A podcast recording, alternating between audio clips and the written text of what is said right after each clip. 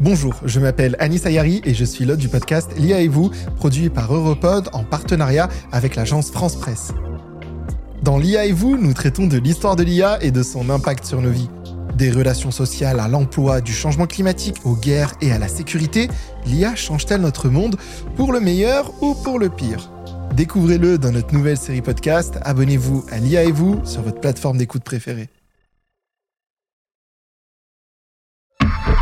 Europod. L'Europe ne se fera pas d'un coup, ni dans Je une suis venu convention parler d'ensemble. d'Europe. Explique-moi l'Europe. Au sommaire de ce second numéro d'Explique-moi l'Europe, les compétences de l'Union européenne. Après avoir passé en revue les institutions de l'Union européenne dans notre premier épisode, nous entrons aujourd'hui dans le détail de leur action. Bonjour Christophe. Bonjour Antoine. Et on commence avec une question générale. Comment on se répartit les rôles entre les États membres et l'Union européenne? Est-ce que c'est chacun ses sujets ou est-ce qu'on fait tout en double? À vrai dire Antoine, les deux. Il y a des domaines que les États ont donnés en totalité à l'échelon européen, il y a des domaines qui sont partagés entre les États et l'Union européenne, et il y a des domaines où ce sont encore les États qui ont toutes les compétences. Et là, l'Union européenne ne fait qu'apporter un soutien. Bon, d'accord, il y a trois formules, exclusives, partagées et d'appui, mais comment est-ce qu'on décide des politiques qui vont revenir à l'Europe? Eh bien, c'est un processus très progressif. Depuis le début de la construction européenne, les pays membres transmettent peu à peu des domaines d'action à l'échelon européen lorsqu'ils estiment qu'ils seront mieux gérés de cette manière. Alors, quelles sont les politiques qui aujourd'hui appartiennent de manière exclusive à l'Union européenne? Il s'agit essentiellement de domaines économiques et qui sont liés au bon fonctionnement du marché unique. N'oublions pas qu'il s'agit de la raison d'être historique de l'Union européenne.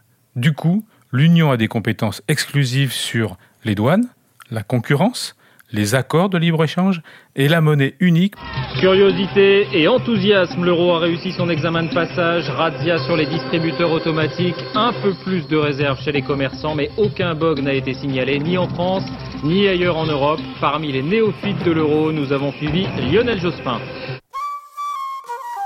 Explique-moi l'Europe. L'euro, compétence exclusive donc de l'Union européenne. On l'a vu, les compétences exclusives, c'est surtout dans le domaine économique. Euh, passons, Christophe, maintenant aux compétences partagées. Elles concernent quel secteur? Là, c'est beaucoup plus vaste et divers. Cela va de l'environnement et de l'énergie à l'agriculture, en passant par les transports, la recherche, la protection des consommateurs ou encore la cohésion économique, sociale et territoriale. Bon, effectivement, là on commence à sortir de la seule économie. On comprend dans ce cas que ce sont les domaines les plus politiques que les États membres ont gardés pour eux. hein. C'est vrai. Il y a d'abord les domaines où l'Union européenne intervient en appui, comme l'éducation, la culture ou le sport. Dans ces secteurs, pour les pays membres, l'échelon national reste souvent le plus pertinent, même s'il existe de grands succès communs et en premier on pense au programme Erasmus. Il y a aussi des domaines dits régaliens, comme la sécurité ou la défense, qui sont encore largement réservés aux États membres. Et qu'en est-il de la politique étrangère? Est-ce que l'Union européenne gagne quand même en compétences? Euh, Il y a même un poste dédié, non? Oui, tout à fait. Et il y a une volonté de mieux se coordonner pour parler d'une seule voix dans le monde face aux hyperpuissances que sont les États-Unis, la Russie ou la Chine. C'est la mission du haut représentant. Et ça, ce n'est pas négligeable, même si chaque diplomatie continue quand même de protéger son indépendance. Alors je rebondis sur cette phrase. Vous suggérez que quand une compétence a été donnée par les États à l'Union européenne, ensuite ils n'ont plus la main et les décisions s'imposent à eux? Non, ça ne fonctionne pas vraiment comme ça. Quand l'Union européenne détient une compétence, qu'elle soit exclusive, partagée ou d'appui, cela signifie qu'elle peut agir en la matière en application des traités. Et lorsqu'il s'agit d'une loi, la Commission propose, tandis que le Parlement européen et le Conseil de l'Union européenne, où siègent les États membres, amendent et votent. On voit donc que les États membres participent à l'élaboration de la loi. Et est-ce qu'un État membre peut se voir imposer une décision? Disons que ce qui peut arriver pour un pays, c'est de perdre un vote lorsque celui-ci a lieu à la majorité qualifiée. Par exemple, en matière de concurrence, la Commission prend ses propres décisions conformément à ce que prévoient les traités, s'agissant des fusions, comme dans le cas de Alstom Siemens, ou des amendes infligées aux entreprises.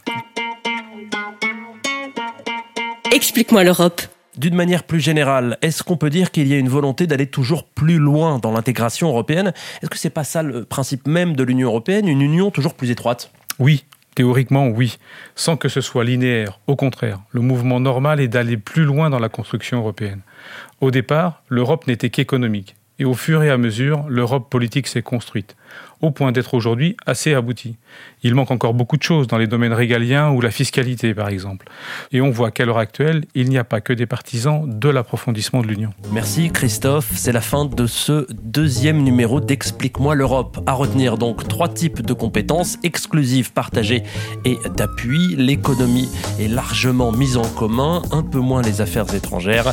L'avenir nous dira si les États membres veulent donner plus de compétences à l'Union européenne. Retrouvez ce sur toutes les plateformes d'écoute. On se retrouve très vite pour l'épisode 3.